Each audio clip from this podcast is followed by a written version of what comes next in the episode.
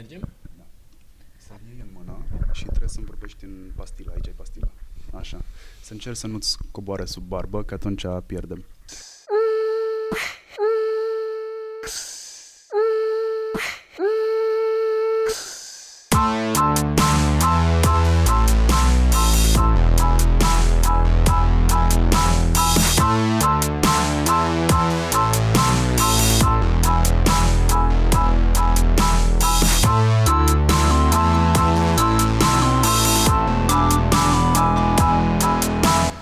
Salutare hurduchesterilor!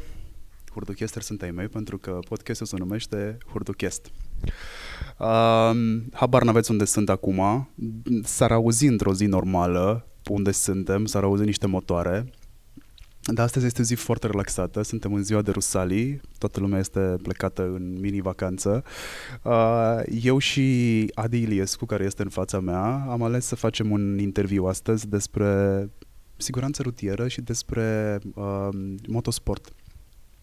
Ei au și o campanie foarte mișto, se numește Race to Race, ajungem și acolo, însă până atunci o să vorbim despre uh, defensive driving, despre pilotaj sportiv, despre ce faci, ce nu faci în trafic, nu? Trebuie să știm toți chestia asta.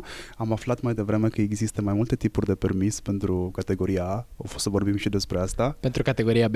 Categoria uh, A este A, de moto. B, scuză-mă, la A mă gândesc eu acum din ce în ce mai mult pentru că mi-am băgat dosarul pentru A și cumva mă stresează să știi, nu știu de ce. Mi s-a părut foarte tare până am ajuns în poligon și când am ajuns în poligon și am văzut motocicletele, ok, mi s-a strâns puțin un ventricul. Salut, Adi!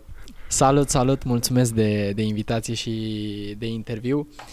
Uh, discutăm despre siguranța rutieră și despre motorsport, lucrurile care îmi plac cel mai mult, așa că sunt Zi-mi, deschis la uh, orice discuție. Zim pentru început, cine ești tu în lumea motosportului? Eu știu cine ești, pot să o iau cu începutul și să zic că pe undeva te bați pe lista scurtă a celor mai tineri care au intrat în sportul ăsta, cred că cu Marco te bați. Uh, cu Simone, nu cu Marco. Cu, cu Simone, Marco este tatăl. Da. Marco este tatăl, uh, într-adevăr. Eu sunt uh, Adi Iliescu, am 22 de ani, uh, practic motorsportul de la vârsta de 4 ani, am moștenit asta de la tatăl meu, fiind uh, pilot uh, și el, ca și Marco Tempestini. Uh, ambitați ne-au uh, predat uh, ștafeta uh, tata mie, Marco lui, lui Simone. Uh, Practic motorsportul, exact cum ziceam, de la vârsta de 4 ani, uh, după care, uh, din motive financiare, am decis că automobilismul este mai ieftin decât kartingul, am trecut pe partea de auto, Um, am început cu campionatul național de slalom de mânare, am mers uh, un an acolo, a fost un, uh, o înțelegere cu Federația Română de Automobilism Sportiv. În momentul în care am început eu, uh, nu erau uh, de acord cu vârsta pe care o aveam să încep cu mașină, însă la insistențele tatălui meu și cu, bineînțeles, și cu uh, semnătură dată din partea lui pentru că nu eram uh, major, m-au lăsat să particip și să încep cu campionatul de slalom de mânare, iar treptat, treptat am ajuns până în uh, campionatul național de raliuri, unde m, de un an de zile de anul trecut merg alături de Rareș Badea, copilotul meu, și împreună sperăm să facem uh, performanță și să m, ajungem acolo unde, mi-am, pro- unde ne-am propus. Faceți performanță. În 2012, în 2013 ai primit uh, ce? Am primit o derogare de vârstă, nu aveam, uh, nu aveam 16 ani împliniți ca să pot să iau uh, uh, startul în campionatul național de viteză în coastă, acolo unde um, am reușit, zic eu, rezultate notabile. Am început în 2012 pe o Dacia Logan, Hai că nu sunt rezult- nu zici tu că sunt rezultate notabile, zicem toți că sunt rezultate notabile. Da, am uh, șapte titluri de campion național la viteză în coastă la diferite categorii, nu campion uh, absolut. Am uh, patru titluri la grupa A, două la A4, două la A general și trei titluri de campion național consecutive la juniori. Mulți zic că ești un fel de copil minune la capitolul ăsta. Uh, ți-ai luat titulatura asta în serios?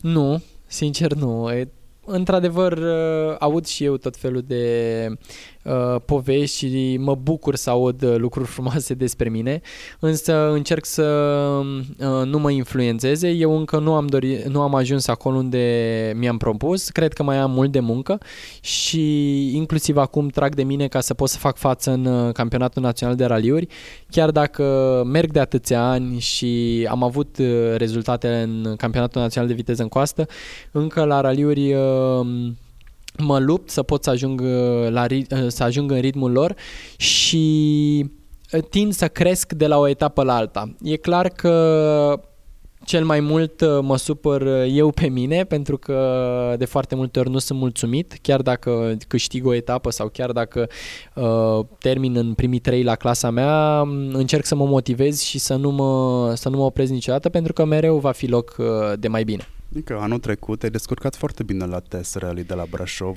v-ați luat și foc, ați rămas și fără rulmenți. Uh, da, cred că asta Ai sunt... luat grupa H. Da, clasa 11, fosta grupă H, acum se numește Național 11, am câștigat uh, etapa de la TES. Uh, cred că astea sunt cele mai frumoase momente cu care rămâi după, mm, după etapele de, de raliu. A fost etapa în care am debutat uh, alături de, de Rareș și Rareș și având o experiență mai mare în campionatul național de raliuri, am decis anul trecut să începem împreună, fără un buget sau fără un număr de etape bine stabilit din, dinaintea sezonului. Am decis să mergem la TES Rally, prima etapă din campionatul campionatul național de raliuri. Uh, a fost super, uh, super distractiv că noi am început, am zis eu că avem roți, nu e problemă, a apărut zăpada, n-am avut roți de zăpadă. Ar mers cu ploaie. Exact. Am mers cu niște roți de ploaie din 2008 uh, pe care le-am moștenit și eu uzate. Uh, nu se încălzeau, bineînțeles nu erau ce, ce ne trebuiau nouă, însă cu toate greutățile prin care am trecut în raliul respectiv, am reușit să, să câștigăm etapa. Hai să le explicăm oamenilor ce înseamnă că nu se încălzeau uh, anvelopele ca ele să poată avea aderență. Ca ele să poată să aibă o aderență perfectă, trebuie să ajungă la o anumită presiune și trebuie să, să se încălzească cauciucul, materialul din care e făcută anvelopa, să ajungă într-o anumită temperatură. Tu ajunsese și la cât? La 1 8 și trebuia să ai cât 1,6? Eu tot încercam, nu, aia e temperatura la rece, ele la cald, uh, o anvelopă de raliu sau o anvelopă de competiție trebuie să ruleze la cald undeva între 2,2, 2,5 maxim, maxim, maxim, dar la 2,5 deja e supraîncălzit. Noi plecam cu ele cu 2, cu 2,1 și nu se încălzeau maxim 2,2, 2,2 jumate, deci era mult prea mult în condițiile în care cu o anvelopă nouă pleci undeva la 1,8, 1,9 și ajungi la 2,2, 2,3 la noi era ceva ciudat, dar... Uh, Cât costă o anvelopă? O anvelopă de, de raliu uh, undeva la 350-400 de euro um, ajunge o, o anvelopă de raliu bună cu care să poți să, să, poți să mergi. Fără TVA. Uh, fără, cu TVA 400 și puțin, maxim. Am înțeles.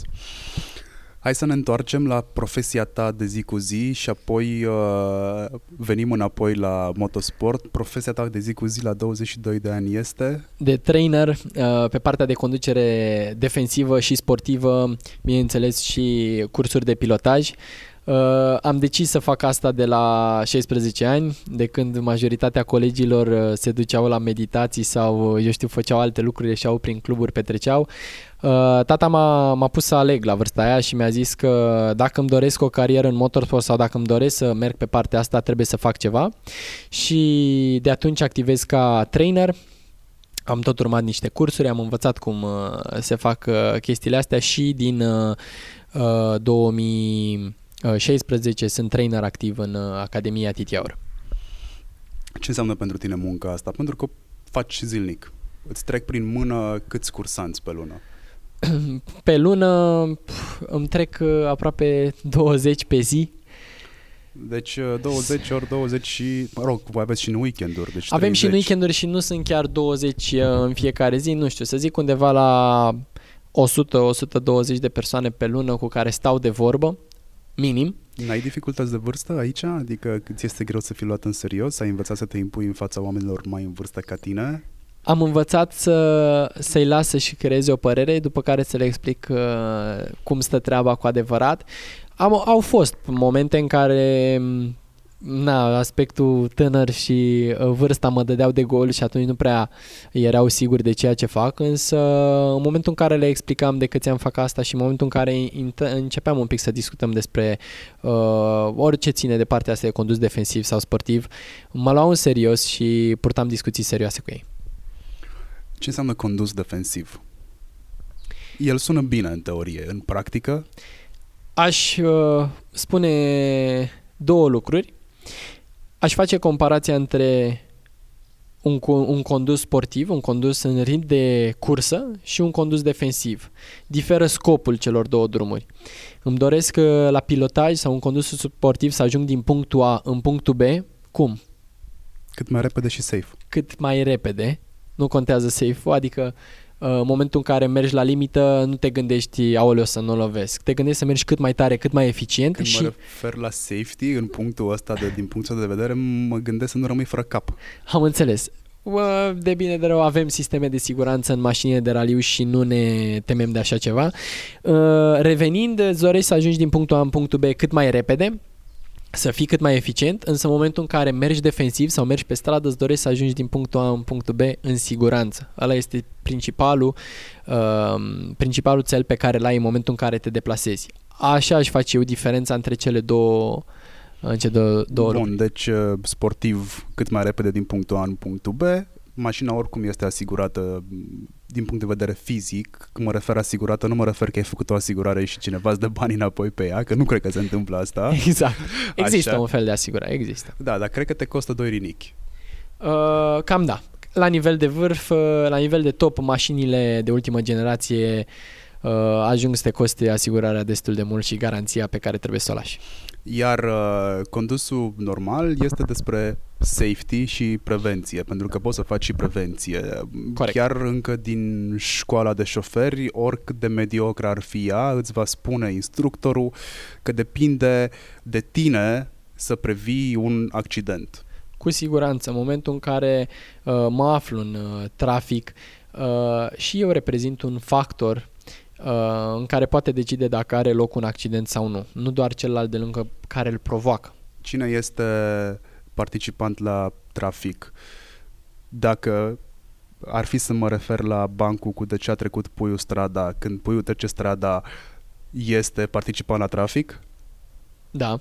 Bun, asta am vrut să înțeleagă toată lumea, că în momentul în care te-ai aflat pe drum sau pe marginea drumului, ești participant la trafic. Poți, și în momentul în care pui piciorul pe trecerea de pietoni. Uh, se știe clar că un factor important al uh, accidentelor rutiere sunt persoanele ce traversează neregulamentar sau sunt persoanele ce forțează trecerea de pietoni, încep să, al- să alerge pe trecere sau pe bicicletă, pe scooter, pe trotinete acum electrice, traversează direct pe ele. Nu e ok. Indiferent cât de atent ar fi șoferul uh, mașinii, tu dacă vii repede nu are timp de reacție, nu, ai, nu are cum să te observe. Poți să vin 2 metri și să sari în față. Ok, el viteza cu care rulează viteza legală poate să oprească teoretic, dar trebuie să te păzești tu ca și uh, om ce uh, traversează, să nu te bazezi pe frânele celuilalt uh, șofer sau să fii sigur că el va opri pentru că tu ești pe trecere și nimic nu te poate răni acolo. Apropo de mm, agregate electrice, putem să numim agregate, da? Da, vehicule. Vehicule. Sunt ele cumva prevăzute în codul rutier sau trebuie schimbat codul rutier pentru ele? Deocamdată nu sunt prevăzute, adică nu am văzut uh, să fie prevăzută trotineta electrică sau uh, acele uh, nu mai știu cum se numesc uh, sunt acum. scuterele electrice. Sunt scutere, sunt trotinete și sunt... Uh, Știu la ce te referi, alea pe care le controlezi uh, cu greutatea, cu corpului, greutatea corpului și te lași în față și freewheel. Așa. Freewheel, așa. Au niște viteze totuși impresionante. Prin peste 20, cea mai uh, slăbuță trotinetă, știu că merge undeva la 25,5 km pe oră. și cu 60 și cu 70. Exact, există și trotinete mai puternice cu baterii mai puternice care se pot duce până la 60, până la 80, am văzut uh, cu frâne pe disc, adică deja uh, se duc într-o zonă destul de riscantă, mai ales că, hai să zicem, pe o motocicletă, pe un scooter, uh, e altceva, însă pe trotineta aia cu rotițele alea mici, să ajungi la vitezele alea fără să ai nimic, pe tine mi se pare destul de periculos. Și trebuie să te mai gândești că dacă e foarte greu de observat un motociclist în trafic din două puncte de vedere aici. Odată că nu ești educat să observi un uh, motociclist în trafic și doi, pentru că nici motociclistul nu știe care este punctul optim în care trebuie să-și păstreze direcția ca eu să-l văd în, în oglinzi. Că motocicliștii mai fac slalomuri ca să evite traficul și atunci intră foarte des în unghiul mort Acolo cred că fiecare motociclist își asumă. Din punctul meu de vedere, din experiența personală pe care o am, uh, pot să spun că merg în, uh, merg în trafic cu scooterul, merg cu motocicleta. Uh, prefer să stau pe mijloc, pe bandă, astfel încât să nu poată să se bage lângă mine. Însă în momentul în care merg cu o viteză mai mare sau ies din oraș, prefer să stau un pic în stânga. De ce? Spre axul drumului. Ca cel, dacă iese cineva în depășire sau vrea să depășească, să mă vadă. Pentru că există șansa dacă stau pe mijloc sau spre acostament, spre partea din dreapta, el să vrea să iasă în depășire pentru că nu mă vede, fiind în spatele unei mașini și atunci mă poate răni. Deci dacă este dificil să vezi un motociclist care e vizibil mai mare, cam cât de dificil este să vezi un uh, om care se dă pe o trotinetă și vine cu 40 la oră spre tine trebuie să te gândești de două ori înainte. Da, cu siguranță este foarte dificil. Sper să reglementeze legea din punctul ăsta de vedere, pentru că devine din ce în ce mai periculos, mai ales că, um, referindu-ne la București, avem un, uh, un trafic destul de agitat, un trafic agresiv, fiind un număr foarte mare de destul mașini de pe... agitat, este foarte agitat, este în top. da, am zis să fiu un pic mai... Uh, discret. Uh, este, este agitat și sunt din ce în ce mai multe mașini pe stradă automat uh, numărul de șoferi crește de la an la an. Trebuie să fim atenți la chestia asta și trebuie să le permitem și motocicliștilor și și persoanelor ce conduc trotinete sau vehicule electrice să le acordăm și șansa lor să meargă, să fie partenerii noștri în trafic.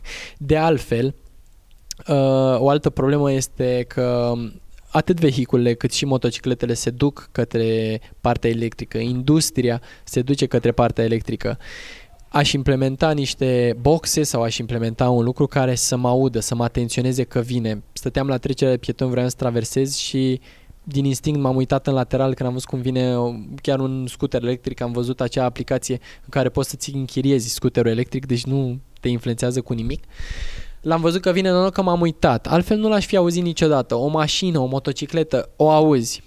Partea asta electrică devine din ce în ce mai dificilă de gestionat. Sunt uh, producători auto care au implementat sunetul de motor. Da, da, da.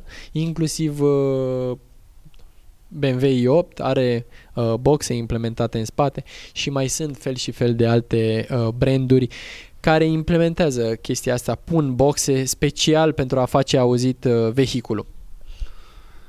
Bun. Ne suim în mașină. La ce suntem atenți prima dată?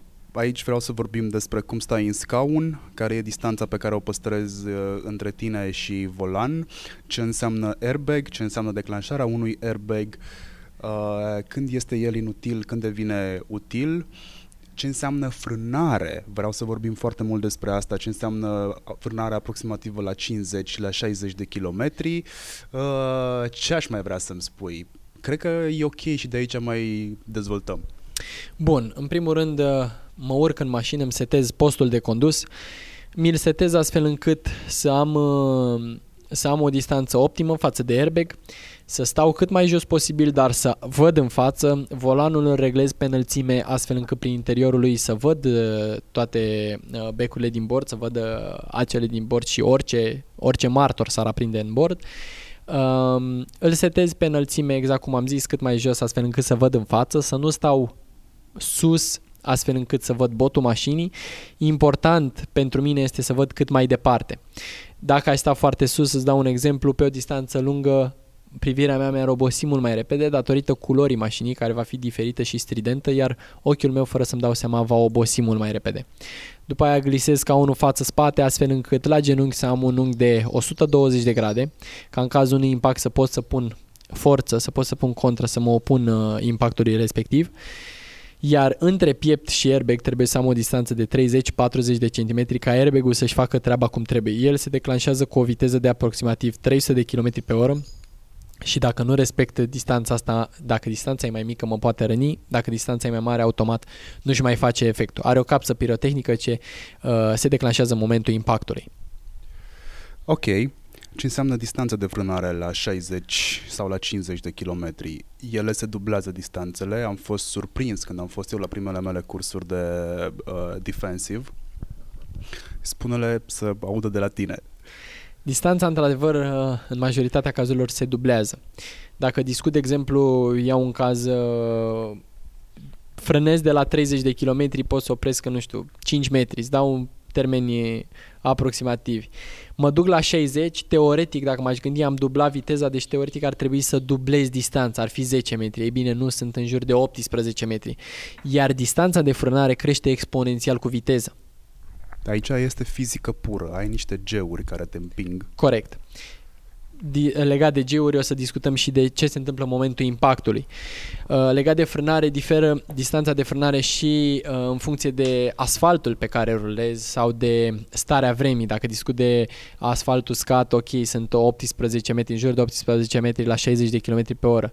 Trec pe ud, sunt 21-22 de metri. Trec pe zăpadă, automat crește distanța de frânare. Hai să le explicăm oamenilor de ce spui tu viteză, că spui, pardon, distanță de frânare aproximativă, pentru că aici luăm în calcul anvelopele, luăm în calcul uh, dimensiunea frânelor, dimensiunea frânelor, cât de mare este mașina, cât de încălzite sunt anvelopele, cât de încălzite sunt frânele. Lucrurile astea diferă de la mașină la mașină. Uh, bineînțeles, și suspensia are un rol foarte important. Sunt lucruri ce pot influența uh, frânarea mașinii. Greutatea mașinii la fel poate să influențeze distanța de frânare. În piață, în piața consumatorilor normal, se vorbește de două tipuri de uh, uh, suspensii. Sport și normale. Alea normale sunt unde mașina ta face ca o barcă, nu? Aia n-ar trebui să fie normal Aia, ca o barcă. Mă rog, normale. Sunt, da. Alea sunt, sunt cele care nu sunt Corect. rigide. Dacă sunt mai rigide, șansele ca mașina ta să oprească sunt, este mai, sunt, sunt, sunt mai mari, da? Corect. Pentru că nu se mai balansează mașina. Da. Deci... Dar, da, într-o oarecare măsură, da. Depinde și de starea vremii. Dacă discut de uh, de anumite situații am nevoie ca mașina să ruleze, să facă, să se miște uh, din suspensie. Dacă aderența este perfectă, într-adevăr, trebuie să fie cât mai rigidă. Bine, aici vorbim și despre anvelope, nu vorbim doar despre calitatea anvelopelor, vorbim și de niște coeficienți pe care o anvelopă îi are. Vorbim Corect. de coeficient A de vară, unde ai trei striații pe roată sau patru chiar. Fiecare anvelopă are acea etichetă în care îmi dau seama de calitățile anvelopei. Cum citim o etichetă? Hai să vorbim despre asta. Că avem trei, uh, trei puncte, avem uh, nivelul de decibeli, avem uh, eficiența pe ud și bineînțeles uh, uzura anvelopei uh, cât de repede se... Și se unele îți spun chiar și consumul. Exact, consumul. Consumul deci cum și... la consum de combustibil. Da, da, da. Consumul de combustibil uh, la fel eficiența pe apă din, și nivelul de decibeli. Din experiența mea știu că pe vară ai coeficient de frânare A, ceea ce iarna nu ai, pleacă de la B. Nu e un criteriu. Am văzut acum și eu, din punctul meu de vedere, nu înțeleg cum să existe o anvelopă cu coeficient AA. Însă am văzut că au scos și există anvelope de genul acesta, deci cu siguranță constructorii de anvelope au ajuns la un nivel uh, mult mai ridicat și au făcut astfel încât să fie ideale. Alea, de a, a, alea care au aurile sunt cele care te ajută să eviți acvaplanarea. Ele sparg balta. Te, te ajută să, inviți, să eviți acvaplanarea și cum fac ele chestia asta? Ce înseamnă acvaplanare de fapt? Stratul de apă ce vine în fața anvelopei se interpune între, st- între anvelopă și asfalt și atunci mașina plutește pe apa respectivă. Cu ajutorul ABS-ului automat învârte roata, aruncă apa de desubt și mașina frânează, până când din nou volumul de apă crește și se interpune între anvelopă și asfalt. Acvaplanarea te poate da peste cap, literalmente. Mm, să te răstoarne? Da, te poate da. Nu. nu? O mașină o mașină normal nu se poate răsturna fără să atingă un obstacol. Mașina normală nu are cum să se răstoarne din uh, doar mergând sau doar derapând. Doar uh, atingând un obstacol sau uh, să difere aderența pe care rulează, să vină de pe un, eu știu, asfalt ud și să dea într-unul perfect aderent. Atunci pata de contact cu uh, uh, aderența bună te poate răsturna, te poate pune pe parte. Bun. Care sunt lucrurile la care mai trebuie să fii atent în momentul în care spui că conduci defensiv? Distanța pe care o am față de mașina din față este foarte importantă și distanța nu este, uh, nu trebuie să fie uh, redată în metri exacti. Distanța trebuie să fie în funcție de timp și atunci vom lua vom pune în aplicare regula celor două secunde, care ce facem? Iau un punct de reper, urmăresc mașina din față, din momentul în care trece prin, uh, trece de punctul de reper pe care mi l-am luat, număr 1001-1002, adică să treacă cele două secunde și atunci să mă aflu în, uh, în dreptul reperului respectiv. Cum e tradusă chestia asta? Creierul uman, din momentul în care vede uh, impactul sau vede ceea ce face conducătorul din fața mea, durează 0,75 de secunde în medie. Din momentul în care a realizat până prelucrează informația, mai durează încă 0,75. Asta înseamnă o secundă și jumătate. La 36 de km pe oră parcurgem 10 metri pe secundă. La 60 de km pe oră parcurgem undeva la 18 metri, 15 metri. La 72 sunt 20 de metri pe secundă. Într-o secundă și jumătate la viteza aia parcurgem 30 de metri. 30 ceva de metri fă, în orb, fără să pot să uh, fără să pot să fac nimic. De asta se ia regula celor două secunde, ca Așa să pot să opresc la timp. ajungi să zici nu l-am văzut, a fost o chestie exact. de fracțiune de secundă. Nu l-am văzut, mai ales că tu erai cu ochii în telefon. Da, asta e o chestie foarte uh, des întâlnită, mai ales uh, la noi în trafic, chestia cu telefonul sau uh, de altfel discuțiile pe care le port și pe handsfree și la telefon. Creierul uman are, poate avea o singură activitate principală și restul devin secundare. Dacă activitatea ta principală nu este condusul, uh, automat ai o problemă reală. În momentul în care te-a pus să vorbești la telefon, atenția ta va fi concentrată asupra telefonului, iar creierul tău va conduce din automatism. Bănuiesc că și tu ai pățit de atâtea ori să ajungi acasă și să nu-ți dai seama pe unde ai luat-o. Chestia aia este da. din automatism, din faptul că creierul tău are ținut pe unde să o ia, știe semaforul, dar nu știe niciodată când traversează omul sau dacă frânează cel din față. Care este timpul pe care poți să-l câștig dacă eu conduc repede? Eu am văzut din experiența drumurilor Cluj-București că am câștigat 5-10 minute maxim. Câștigi mult mai puțin timp decât, uh, decât ai crede și obosești mult mai repede decât ți-ai dat seama. Rulezi cu o viteză de 120-130 de km pe autostradă, o să vezi că nu simți oboseala și ajungi într-un interval de timp, nu știu, de aici la faci o medie a kilometrilor, îți dai seama cât timp ajungi. În momentul în care condusul nu e fluid și nu ai un uh, mers constant și începi să uh, fluctezi foarte mult cu uh, cu viteza și să tot accelerezi, să tot frânezi, în afară consumul va fi mai mare de, de carburant, uh, vei realiza că ai recuperat 5 minute, 10 minute, poate nu știu, un sfert de oră, lucru neimportant, uh, punând în balanță riscul la care te-ai expus în perioada aia. Bun.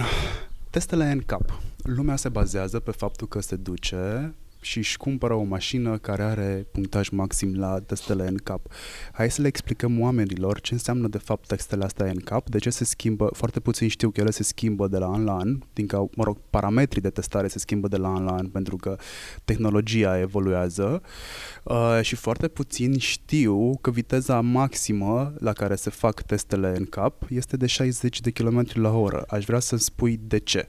Cea mai performantă mașină Uh, la testele Euro NCAP, la impact frontal cu obstacol fix, uh, a reușit să supraviețuiască șoferul la o viteză de 64 de km pe oră. De fapt, este vorba de forța de decelerare pe care o aplică mașina în momentul impactului către șofer.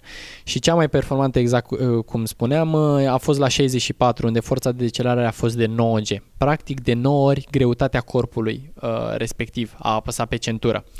La o decelerare mai mare de 9G, chiar dacă eu port centură de siguranță, chiar dacă am sisteme pasive de siguranță, centură, airbag, tetieră uh, și așa mai departe, uh, automat organele mele nu au centură de siguranță și se deplasează. În momentul în care s-au deplasat apare hemoragie internă, deci am o problemă reală. De asta se fac testele la o viteză maximă de 60, însă cea mai performantă a ajuns și până la 64, dar vorbim de o mașină de ultimă generație poți să-i dai numele și marca, mă rog, marca și modelul. Volvo. Golf? Volvo. Ah, Volvo, ok. Și modelul? uh, XC90. Este mașina care în Anglia, până în ziua de azi, pe teritoriul Angliei, nu a omorât niciun om. Asta nu o știam. Este cea mai... Volvo, de altfel, uh, este un constructor ce investește cel mai mult pe partea de, de safety, pe partea de siguranță. Poți să te uiți și pe YouTube, o să vezi o, o grămadă de comparații între uh, brandurile cunoscute la noi, uh, BMW, Audi, Q7, X5, bla bla bla, și o să vezi și Volvo. Volvo nu strălucește la nivel de uh, tehnologie pe partea de interior, eu știu, joystick-uri, să faci cu mâna la display sau chestii de genul, însă este Uh, de departe cea mai sigură mașină pe care o poate da industria auto. Chiar și una mai veche. Da. Ei, ei totdeauna dezvoltă partea asta de siguranță. Uh, înainte nu eram un, uh, un fan atât de mare al brandului Volvo, fiind brand suedez, nu eram uh, atât de uh, familiarizat cu el, însă de un an și ceva am avut uh, ocazia să conduc Volvo pentru um, o reprezentanță din, uh, din București și mi-a dat șansa să văd cât de cât de tare este dezvoltată tehnologia și cât de frumos lucrează mașina cu sistemele pe care le are implementate, cu City Safety și așa mai departe. Am condus o singură mașină până în prezent, căreia sistemele implementate uh, vin sau le-am catalogat că vin în prezent, vin să te completeze pe tine, uh, șofer. Uh, aici vorbesc de un Ford Focus activ, încă n-au apărut la noi cu Duyumul pe piață, probabil nici nu o să apară foarte multe, e un cross, dar este singura mașină pe care am condus-o din 2012-2013 de când am eu permis și am simțit că vine să mă completeze pe mine, adică nu mă încurcă, nu are foarte multe briz-brizuri, cum ai zis tu, da, faci cu mâna la ecran să-ți facă nu știu ce. Deci sunt atât de multe chestii inutile într-o mașină da. care îți vin pur și simplu pentru a comunica un unique selling proposition de marketing. Dar asta este cea care m-a completat pe mine într totul la condus. Nici prea mult, nici prea puțin, e acolo unde, e acolo unde trebuie. Uh, hai, vreau să vorbesc cu tine în încheierea subiectului despre safety pe șosele, spunem te rog, cât de mult contează să ai farurile aprinse. Majoritatea mașinilor în momentul ăsta au lumini de zi, dar luminile de zi nu îți aprind și stopurile. Cu siguranță, asta a fost uh, uh, chestia pe care noi am avut-o în lege. Nu, nu era pusă um, în vedere să ai uh, luminile de zi, daylight-ul aprins. Totdeauna îți scrie faza scurtă. Cu faza scurtă aprinsă ești mai vizibil cu aproape 3 secunde, inclusiv pe timp de zi. Îți iese în evidență farul aprins. Acum au modificat la noi și și la noi au implementat chestia cu daylight, dar la fel exact cum spuneai, nu are aprinsă poziția pe spate. Și atunci din nou reprezintă o problemă. Recomand să se meargă cu faza scurtă aprinsă permanent, inclusiv în oraș, inclusiv în, în afara orașului unde este obligatoriu permanent. Și chiar dacă farurile tale sunt automate și au senzor de lumină, pune mâna și aprinde-le. Da, pentru că eu dacă le las pe automat de foarte multe ori, uh, nu are de unde să știe tronsonul de drum pe care merg și se ia după luminositatea de afară și atunci ele nu, nu vor sta aprinse. Bun. Din ceea ce aplici day by day, cât iei din motosport și pui pe șosea? Cred că 10%. Regulile de safety sunt aceleași? Uh, depinde de, la... Ce, ce înseamnă o mașină de curse, mă rog, de curse, ce înseamnă o mașină ready to go într-un campionat sau într-o, într-o ediție de campionat? Ce ai înăuntru? Descrie o mașină. cel mai vizibil lucru este roll cage-ul, acel, acele țevi sudate dintr-un sistem, eu țeavă un T45, se numește un cromolib, dar nu un material cu o forță elastică de a absorbi uh, șocul, este o cușcă făcută special pentru pilot și copilot, ca în cazul unui impact, indiferent cât de dur ar fi, ei să rămână păziți, mașina se distrugă, se împrăștie, dar ei să scape cu viață. Asta e o primă, o primă diferență foarte mare, după care scaunul este fix, pe uh, caroseria mașinii, nu poți să-l reglezi față-spate. Centurile sunt în 6 puncte, plus noi avem sisteme de siguranță pe noi, cască, un uh, Hans este un sistem uh, pentru gât, să nu, să nu iau șocuri foarte mari în cazul unui impact, plus combinezon, uh, underwear, mănuși, ghete, totul omologat, toate dintr-un material ignifug ce rezistă în cazul unui uh, incendiu la bord. Bun. Ai un copilot. Da. Ce înseamnă să concurezi în campionatul național de raliuri? Hai să începem cu începutul. Există FIA, da? Federația Internațională de Automobilism, există FRAS în România. În România există două federații.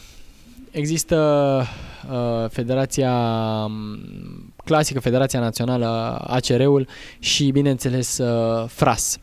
Din punctul meu de vedere, este doar uh, o dispută între cele două federații și de asta FRAS-ul nu este afiliat FIA dar uh, frasul se ghidează după regulile FIA, reguli de siguranță, reguli în etape, totul se, re- se duce după regulile FIA, adică la standarde europene. Uh, participi într-un raliu, uh, asta aș rezuma, îți trebuie o echipă de asistență, PR, marketing, bineînțeles, uh, oameni ce se află în uh, spatele uh, ecranelor și uh, fac lucrurile posibile. Uh, în față ieșim uh, cei doi uh, membri ai echipajului, pilot-copilot, eu și cu, cu Rare și cu copilotul meu, care facem munca pe care au depus-o ceilalți oameni, o, face, o realizăm, încercăm să o punem în aplicare și să o facem vizibilă, văzută de toată lumea. Ce înseamnă echipa asta? Câți oameni ai la boxe? Câți oameni ai la comunicare? care fac treabă pentru voi și voi să, practic, să întregiți toate, tot efortul cu rezultatul. Din punctul meu de vedere, la bord suntem doi, pilot-copilot, în uh, spate uh, mai sunt uh, minim patru mecanici, uh, bineînțeles un om uh, de marketing, un om de, de PR, uh, Mirela pe care uh, o și cunoști. Și la noi în echipă față de celelalte echipaje mai avem încă um, câteva mii de persoane care fac parte din echipa noastră aplicându-se, aplicându-și fața sau aplicându-și câte un uh, simbol pe mașina noastră. Hai să dezvoltăm puțin uh, ideea asta, că e nouă, nu s-a mai făcut în sportul cu motor la noi în România. De obicei, piloții și echipele piloților se duc la un brand și uh, promit sau oferă, pe lângă expunere, mai nou se oferă activări și așa mai departe, uh, ca să primească susținere financiară din partea brandului respectiv. Ce înseamnă susținerea asta financiară? De câți bani ai nevoie să concurezi spre exemplu, tu uh, ești foarte familiarizat cu grupa H, care înseamnă uh, automobile neomologate și te poți duce, da, știu, e foarte cald. A venit soarele pe noi, suntem pe terasă și mai trebuie să mai rezistăm puțin, că dacă e să mutăm setup-ul dincolo o să fie groaznic. Uh, ce înseamnă mașină neomologată la, la grupa H? Deci, grupa H Uh, sunt mașini exact cum ai zis neomologate. Acum uh, grupa H s-a transformat în Național 11 uh, după noile reguli FIA. Uh, însă este o grupă în care nu ai limită de putere, nu ai limită um, de dinamică, nu ai limită de dimensiunea frânelor și așa mai departe. Sunt mașini ieșite din omologare, mașini mai vechi, de construcție mai veche, însă pe care, cu care poți să concurezi și zic eu să poți să emiți pretenții în uh, top 10 uh, clasament general. Uh, pentru noi, bugetul pe sezon este undeva de 100.000 de euro bani pe care îi avem uh, puși transparent pe site-ul nostru, pe Race to Race. Um, acolo se poate vedea fiecare piesă, fiecare uh, parte a investiției unde se duce. Um, cred și uh, sper că am uh, cea mai mare, cel mai mare, uh, cea mai mare componentă a echipei din România pentru că mergem uh, prin Race to Race, mergem pentru fani, pentru spectatori, uh, pe ei îi așteptăm să se lipească de mașina noastră prin cele trei uh, um, module, Fun, Angel, Godfather, prețurile plec de la ze- pleacă de la 10 euro per etapă, 100 de euro, 1000 de euro și bineînțeles în fiecare pachet ai uh, altceva inclus. Poți să-ți lipești fața ta sau a câinelui sau uh, poți să faci cadou pentru o zi de naștere să facă parte din uh, eveniment.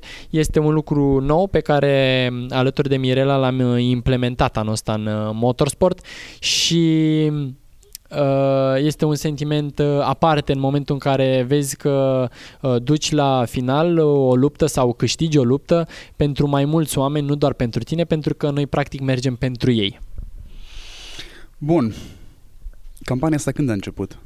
Anul ăsta, înainte de prima etapă, undeva prin luna martie. Și din luna martie până acum, câți oameni ai în echipă? În medie, cred că am uh, vreo mie de persoane, 500 de persoane, cam așa, vreo 500 de persoane. Care e cea mai mare sumă pe care ai primit-o? Uh, Păi, practic aici vorbim despre strângere de fonduri, da? De aici și spune Race Da. to Race și site-ul se numește racetorace.ro Vorbim despre o strângere de fonduri, vorbim despre uh, o implicare într-un sport. Um, cea mai mare uh, sumă pe care o poți băga în, uh, în proiect este de 1000 de euro, Godfather, unde ai și beneficii, poți merge alături de noi la un shakedown, la testele premergătoare a raliului respectiv și poți face parte din proiect. Ce înseamnă shakedown?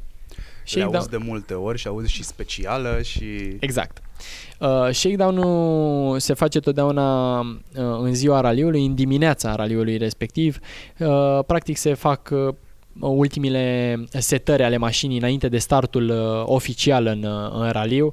Uh, pe un drum de 3-4 km setăm ultimile, ultimele uh, lucruri la mașină, suspensie, presiuni, s- găsim uh, varianta optimă pentru anvelope și așa mai departe. Și specială? Proba specială, în, sunt mai multe probe speciale în cadrul unui raliu, undeva la 12-13 probe uh, speciale, ce însumează undeva la 130-140 de kilometri de probă specială. Um, și asta este proba specială. Partea în care se ia timpul în considerare și face parte din concurs. Apropo de timp, uh, greutatea mașinii este foarte importantă, atât de importantă încât voi și în trusa de scule un fel de prim ajutor, că aveți o trusă de scule în mașină. Uh, știu că mânerele cheilor fixe, spre exemplu, au găuri în ele ca să mă eliminați din greutate. În- N-am ajuns până să dăm găuri în, uh, în mânerele cheilor, însă Se practică. se practică. Noi am dat găuri în uh, cric, pentru că el cântărea foarte mult. L-am uh, ușurat. Uh, într-adevăr, totul este calculat la mașină și poziția în mașină a pieselor este pusă astfel încât să echilibreze mașina. Uh, eu cu Rareș, de exemplu, stăm pe jumătatea mașinii, avem centru de greutate mutat mai în spate, Uh, cricul stă într-o parte, pistolul de roți și cu uh, trusa de scule stau în cealaltă parte.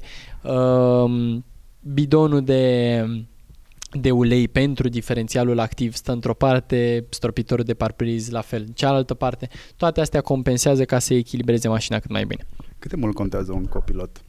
Adică, pentru necunoscători, copilotul ce face? Cred că sunt printre puținele persoane care tind să cred că copilotul uh, este mult mai important decât uh, pare la prima vedere. Uh, Cred că um, treaba e undeva la 60% copilot, 40% pilot sau undeva la 50-50. Uh, Pe mine, de exemplu, Rareș mă ajută foarte mult. Uh, Copilotul dă ritmul probei din punctul meu de vedere și el gestionează anvelopele, carburantul cu cât, să, cât combustibil să plecăm la noi, uh, când schimbăm, ce facem și așa mai departe, strategia. Eu practic doar pun în uh, aplicare ideile lui și mă ghidez după ceea ce îmi spune ca totul să, să iasă perfect. perfecta. Pregătirea de cursă înseamnă de fapt să-ți iei mașina, te duci o tură pe traseu pentru că poți să mergi în recunoaștere, atunci copilotul își ia notițele, Mașină de stradă, nu mașină, Mașină de de stradă, competiție. exact. Recunoașterile se fac cu viteză legală, avem GPS implementat pe mașină, uh, n-ai voie să depășești 60 de km pe oră. Uh, avem două treceri înainte de cursă, nu avem voie cu o lună de zile înainte de competiție să mai trecem pe drumul, uh, pe drumul ăla. Facem două treceri în care prima trecere scriem, a doua trecere verificăm, după care all-in direct, uh, direct în uh, cursă. Când scrii, de fapt, dai comenzile, da? Îți spune, sunt formate dintr-o cifră, tu trebuie să știi cifra aia. Cifra reprezintă gradul virajului da. și direcția. Și direcția. Uh, direcția îți spune, da? Și cum să ieși. Ieși pe gaz, ieși pe... Uh, noi avem un alt tip de dictare. Eu... Fiecare are dictarea proprie? Dictarea proprie. Fiecare merge după dictarea lui. Uh, din punctul meu de vedere, asta am discutat și cu Rareș. Noi facem o dictare uh, comună, adică amândoi să o putem înțelege. Cred că e foarte important și el să știe pe unde sunt și ce fac. Uh, clar îți dă uh, direcția virajului, îți dă gradul virajului prin cele uh, șase cifre de la 1 la 6, 1 fiind uh, ac de păr, 6 fiind aproape linia dreaptă, după care îți dă distanța până în următorul viraj. La anumite viraje mai e și mici, mici lucruri în plus, uh, îngust, uh, taie, nu taie, cap de pod și așa mai departe. Asta practic este un sistem uh, implementat pentru a avea timp să comunici, că lucrurile se întâmplă atât de repede în, uh, în interiorul mașinii, încât nu ai timp să comunici. Vezi că urmează o curbă pe care ar trebui să o iei cu nu știu cât. Totul se întâmplă foarte repede, el repetă în medie de două ori virajul, o dată de două ori, totdeauna mergem cu un viraj sau două în față, totdeauna să știi ce se întâmplă în următorul viraj, ca să știi dacă îl sacrifici pe primul pentru al doilea sau dacă poți forța de pe primul viraj. Când zici forța și sacrifica, înseamnă că trebuie să știi cum iei curba aia. Poți să o iei și prin alunecare, poți să... În teorie, slow in, fast out. Uh, asta ca să o traducem, dacă am două viraje legate, importantă este ieșirea de pe al doilea, da? Important este pe linia dreaptă să am o viteză cât mai mare și atunci prefer să intru mai încet decât s-ar putea intra pe primul viraj, dar pe al doilea să-l fac perfect sau, dacă este un singur viraj, pe ăla intru cât de tare pot. Uh, după cursurile pe care le-am făcut de, de pilotaj sportiv, am înțeles cât de importantă este anticiparea. Și nu mai pot să conduc fără Waze acum, pentru că dacă mă duc pe un drum necunoscut, trebuie să văd ce urmează după curba pe care tocmai o iau. Exact. Și trebuie să anticipez și să știu cum îmi dozez uh, uh, mașina. Uh, da, e foarte cald. Sunt, ca să înțelegeți cam cât de cald este, sunt 32 de grade și astea sunt la umbră și noi suntem jumătate la soare. Ce sacrificii facem pentru interviul ăsta? Uh, într-adevăr trebuie să anticipezi și eu fac la fel, merg cu Waze-ul, m-am obișnuit să, să-l aud pe rare și uh, mereu spunându-mi virajele Uh, apropo de asta, mi-a fost un pic uh, dificil în momentul în care am trecut din campionatul național de viteză în coastă, unde merg singur, uh, am mers la raliu alături de el, mi-a fost un pic uh, dificil, dar uh, cu ajutorul lui m-am adaptat repede. Trebuie totdeauna să știi ce urmează, să știi curba uh, pentru care te, te pregătești și de asta ai nevoie de un copilot. Practic, pentru day-by-day users, uh, Waze-ul poate fi un copilot foarte bun. Depinde, dacă folosesc Waze-ul doar ca să văd drumul, da, dacă folosesc Waze-ul doar ca să văd alertele din trafic rutier, nu, nu e bine. Waze-ul n-ar trebui folosit doar pentru alerte, eu Corect. îl folosesc pentru trei lucruri mari și late. Odată să mă ghidez, pentru că nu am ajuns la performanță de a cunoaște Bucureștiul bă, atât de bine și probabil nici nu o să ajung în următorii 10 ani dacă mai stau pe aici. Uh, doi, uh, mă interesează să anticipez, să văd ce urmează și abia pe locul al treilea contează alertele din trafic, Uh, și când mă refer la alte în trafic, uh, mă refer... Gropile nu le prea iau. Era o perioadă în care toată lumea trecea iurea pe Waze ah. pentru puncte. Uh, da. Ba că este poliție, ba că sunt gropi, știi? Nu știu dacă ai prins perioada aia. N-am prea folosit, nu prea sunt folosesc așa Waze, uh, sunt early adapter și folosesc Waze dinainte să devină popular în, în România și mi se părea foarte tare. În state, spre exemplu, Waze nu se folosește atât de mult cât se folosește la noi în Europa. Acolo se folosește Google Maps. De altfel îți este mult mai ușor să folosești un Google Maps sau un Apple Maps pentru că uh, vorbeam mai devreme de Miami. Dacă te duci în Miami și ai 6-7 benzi pe sens, nu o să știi pe unde să ieși cu Waze-ul. Corect. Iar cu Google Maps o să știi, o să-ți spună pe care bandă să te încadrezi și pe unde, și pe unde să ieși. Uh, ok. Am vorbit despre defensive driving, am vorbit despre uh, curse. Vreau să-mi spui ce înseamnă marketingul în tot procesul ăsta. Da? Amândoi am vorbit despre Mirela, poți să-i spui tot numele? Mirela Secan, da. Ea este așa zisa mămica.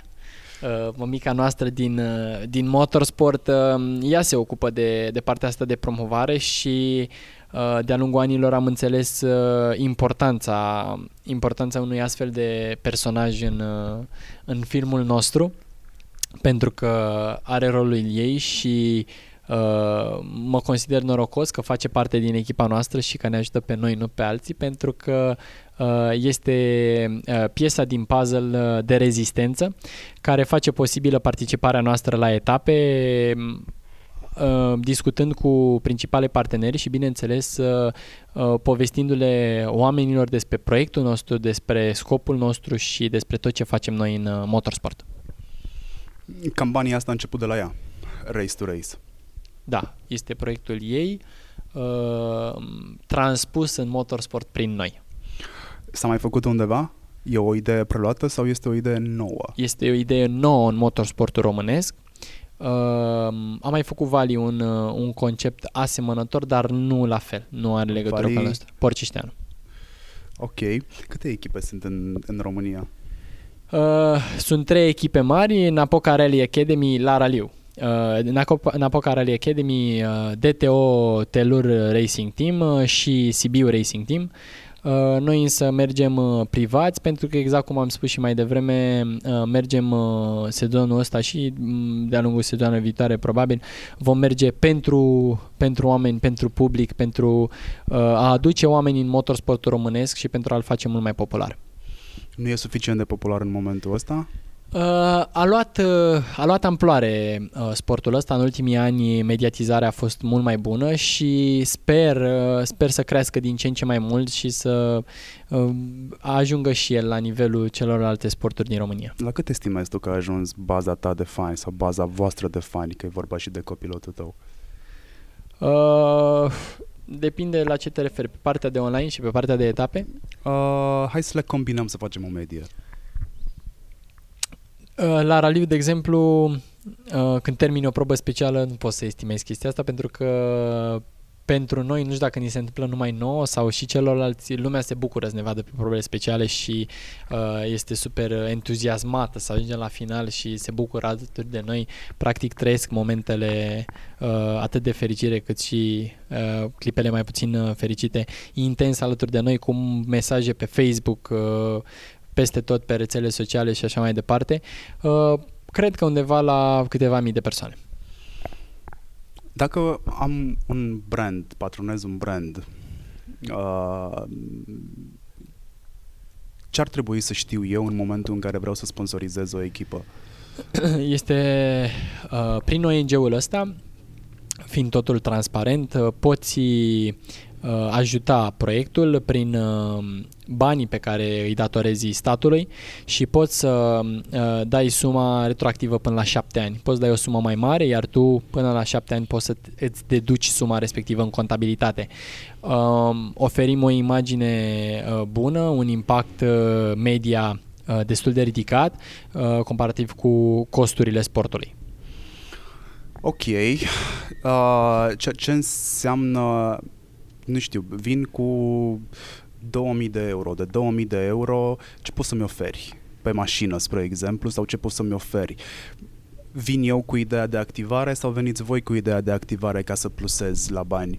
Venim și noi, însă se fac, se nasc discuții, mașina e împărțită în funcție de buget și îți poți alege partea pe care te lipești pe mașină pentru vizibilitatea în, uh, în competiție și așa poți să-ți creezi imagine în, uh, imaginea firmei sau companiei tale.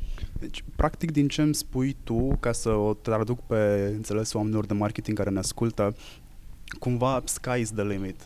Atâta timp cât există idei, există și posibilitatea de asociere cu brandul vostru, Corect. care are niște valori solide din câte am văzut eu și ai putea să ne numeri două, trei valori solide cu care un performanță este una dintre ele, da? Uh, voi promovați foarte mult siguranța, Categoric siguranța, uh, perseverența, conduita sportivă uh, cu care, după care ne ghidăm, uh, trăim uh, sportiv atât din punct de vedere al alimentației cât și al vieții de zi cu zi, antrenamente, uh, pregătire fizică, mentală și așa mai departe și fără astea nu ai putea ajunge la o performanță. Ok. Bun, hai că mai pus puțin, mai pus puțin mingea la fileu aici. Ce înseamnă pregătire pentru un pilot? Mergeți la sală, aveți antrenori personali, aveți psiholog? Teoretic, teoretic, da. Eu am făcut uh, șase luni de pregătire la Institutul Național de Cercetare Sportivă, alături de uh, un psiholog și un preparator fizic. Um, o singură dată pe săptămână mă întâlneam cu nutriționistul care îmi schimba uh, alimentația. Uh, mă pregăteam uh, două ore pe zi fizic, și o oră cu psihologul, de trei ori pe săptămână stăteam de vorbă cu psihologul, care mă învăța să-mi focusez atenția pe principalele obiective și să nu mă las influențat de uh, stresul pe care l-ai în uh, momentul competiției, când uh, na, ești la câteva secunde sau zecimii față de, a, de un adversar, să mă focusez pe ce am, ce am de făcut și să-mi concentrez toată atenția pe, pe principalul obiectiv. Apropo de sutim și de timp pe care îl scoți, în afară de... Uh, eu îi spun grupa H, cu asta am rămas în cap, că sunt mai old school. Uh, poți să mă corectez sau poți să completez cu denumirea nouă. Național 11. Mulțumesc. Celelalte grupe unde există mașini omologate, acolo de fapt este un concurs de îndemânare, pentru că mașinile au aceeași putere. Mașinile sunt egale din punct de vedere al uh, um, al puterii. La um, RC2, grupa R5 clasică, e o specificație de, de mașini. Sunt mașini cu motoare 1.6 turbo, undeva la 280 de cai putere, toate cutie uh, secvențială, ca la motocicletă pentru, uh, pentru a schimba treptele de viteză fără ambreiaj, pentru a fi mai eficient. Uh, acolo, acolo ne dorim și noi să mergem cu o mașină de genul uh, celor R5, doar că prețul unei astfel de mașini ajunge la 300.000 de euro. 300.000 de euro doar mașina. Doar fără mașina. să mai iei în calcul echipa din jurul ei, fără să mai iei în calcul consumabilele. Pregătirea mecanicilor pentru mașina respectivă, pentru că uh, sunt mașini dezvoltate, de exemplu o cutie de viteze o schimbi în 40 de minute sau, uh, nu știu, diferențiale, lucruri de gen se demontează mult mai ușor decât pe o mașină normală. Ok, ce-ți mai lipsește ca să ajungi până acolo în afară de buget? Um, Presupunând că ăsta este unul dintre obiectivele voastre. Înainte aveam probleme mai mari, aveam nevoie de un copilot cu care să mă înțeleg. E foarte important să-ți poți uh, găsi, sau e foarte greu să-ți poți găsi un copilot uh, pe aceeași lungime de undă cu tine să te poată duce într-un ritm uh, bun, să aibă experiență, să aibă timp liber, pentru că necesită destul de mult timp sportul ăsta. Și mă bucur că l-am întâlnit pe Rareș și cu care fac o echipă bună. Uh, o am și pe Mirela în echipă alături de noi pe partea de, uh, de PR și marketing, pe partea de uh, servisare de asistență am niște uh, unguri, niște băieți super dedicați și care își fac treaba foarte bine, iar uh, șef de echipă pe partea de mecanici este tatăl meu care cu siguranță uh, va face tot ce îi stă în putință ca lucrurile să decurgă așa cum trebuie. Tatăl tău vrea să proiecteze uh, un fel de continuare a performanțelor lui prin tine? Tata mi-a predat ștafeta în ideea în care el nu, uh, din diferite probleme, nu a ajuns acolo unde și-a dorit și prin mine uh, speră să fac performanță și să-mi, să realizez o carieră importantă în motorsportul românesc, iar pentru asta cred că îi voi fi dator toată viața. Care este momentul memorabil din relația cu el, în momentul în care tu ai avut un eșec, iar el a încercat să îți uh, ridice moralul? Ce ți-a zis? Cu siguranță ai ținut minte. Am avut, uh, am avut astfel de momente la începutul carierei, am avut uh, mai multe. Bineînțeles, am avut și eu accidente ca oricare alt pilot. Cred că dacă nu, nu ai accidente, nu mergi cu adevărat la limită. E important să-ți testezi limite, să cunoști limitele și prima mașină răsturnată Uh, eram în ambulanță, îmi făceau uh, tot felul de um, teste să vadă dacă sunt ok, iar tata a venit și zâmbind și a zis ai pățit ceva? Nu. Și a zis ok, mergem mai departe, luăm altă mașină, nu e nicio problemă. Stai liniștit, continuăm. Uh, al doilea moment care, de care mă temeam un pic, am uh, participat în 2014 uh, cu mașina lui personală, mașina de suflet a lui în uh, campionatul național de viteză în coastă și la Alba Iulia am ezitat pe un viraj, am uh, dat într-un cap de pod, am rupt o roată, mă așteptam să, să mă certe, să fie un pic iritat de chestia asta, însă din contră a zis foarte bine, înseamnă că ai ajuns la limita la care poate mașina sau la limita la care poți tu uh, în momentul ăsta. Uh, a reparat mașina în noaptea respectivă, a doua zi, din nou la start, haide, haide, eu eram un pic uh, timorat, dar uh, tata totdeauna mă încurajează și mă sprijină în astfel de momente. Um, Cred că am discutat cam tot ce era de discutat. Ne-am prăjit suficient de mult la soare. Nici nu știu exact dacă ne-am prăjit. Suntem ca un, o conservă de ton în suc propriu în momentul ăsta. Mă simt, mă simt ca într-un uh, solar sau într-o saună. Da, și nici măcar nu te costă nimic să stai la solar în momentul exact, ăsta. Exact, Care sunt uh, planurile tale în ceea ce privește în ceea ce da, privește competiția viitoare, care este următoarea competiție? Ne dorim să încheiem uh, anul ăsta cu succes, ne dorim uh, o poziție în uh, primele trei locuri din, de la grupa noastră și anul viitor ne dorim să schimbăm materialul de concurs, să putem să emitem și noi pretenții la nivelul clasamentului general. De altfel, îmi doresc în câțiva ani să luăm startul la etape de campionat mondial, pentru că ăsta cred că este țelul oricălui pilot, să ajungă cât mai sus, să nu se plafoneze. Înainte să încheiem, uh, o să mă întorc puțin la ce mi-ai spus tu. Uh, mi-a rezonat și îmi rezonează încă uh, ideea cu infrastructura. Povesteam despre defensive, iar eu am zis de infrastructură, tu ai zis că nu infrastructura uh, reprezintă problema în România. Rezumă-mi într-o frază care este problema conducătorului uh, auto român. Aș putea rezuma în doar două cuvinte. Educația rutieră este principala problemă din punctul meu de vedere la ceea ce se întâmplă în zilele de astăzi pe șosele din România. Educație rutieră înseamnă inclusiv să te gândești la cel dinaintea ta, dreapta, stânga, față, Exact. Spate. Mentalitate, felul în care gestionezi uh, traficul rutier, uh, felul în care uh, păstrezi distanța, Uh, cum mă enervez sau mă agit uh, în trafic, uh, absolut toate lucrurile astea le-aș traduce prin educație rutieră. Adi, îți mulțumesc foarte mult. A fost o discuție foarte constructivă. Mulțumesc ah, știi ce eu. n-am spus? Spunem te rog frumos cum e cu uh, categoriile de permis.